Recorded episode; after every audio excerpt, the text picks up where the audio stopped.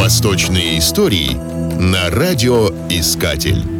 Служба древности Египта – один из департаментов Египетского министерства культуры с 1994 по январь 2011, когда он стал самостоятельным министерством по делам древностей. Учредителем органа по защите египетских древностей в 1859 году выступил французский египтолог Агюст Мариет, который ратовал за спасение памятников от мародеров и против вывоза артефактов из Египта. В 1858 году египетский правитель Хедив назначил его директором египетских памятников в службе египетских древностей. В Каирском районе Булак Мариет приобрел помещение для самого ведомства и хранения найденных предметов. Преемником Мариэта на посту руководителя службы древности Египта стал еще один великий египтолог Гастон Масперо. При нем в 1902 году был открыт Каирский музей, куда были переданы найденные к тому времени древности аж в пяти тысячах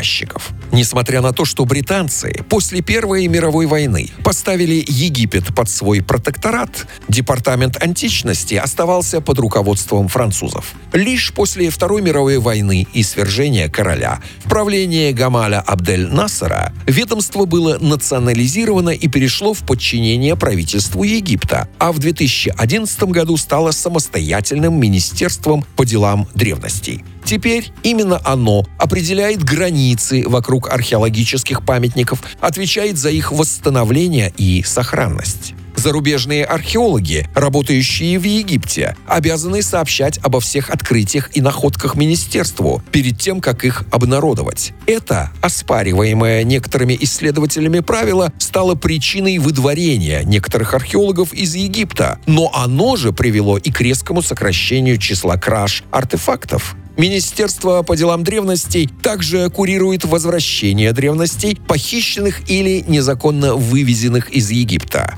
Служители защиты древностей сейчас сталкиваются также с нелегкой задачей спасения памятников от исламистских радикалов, старающихся уничтожить древности эпохи фараонов.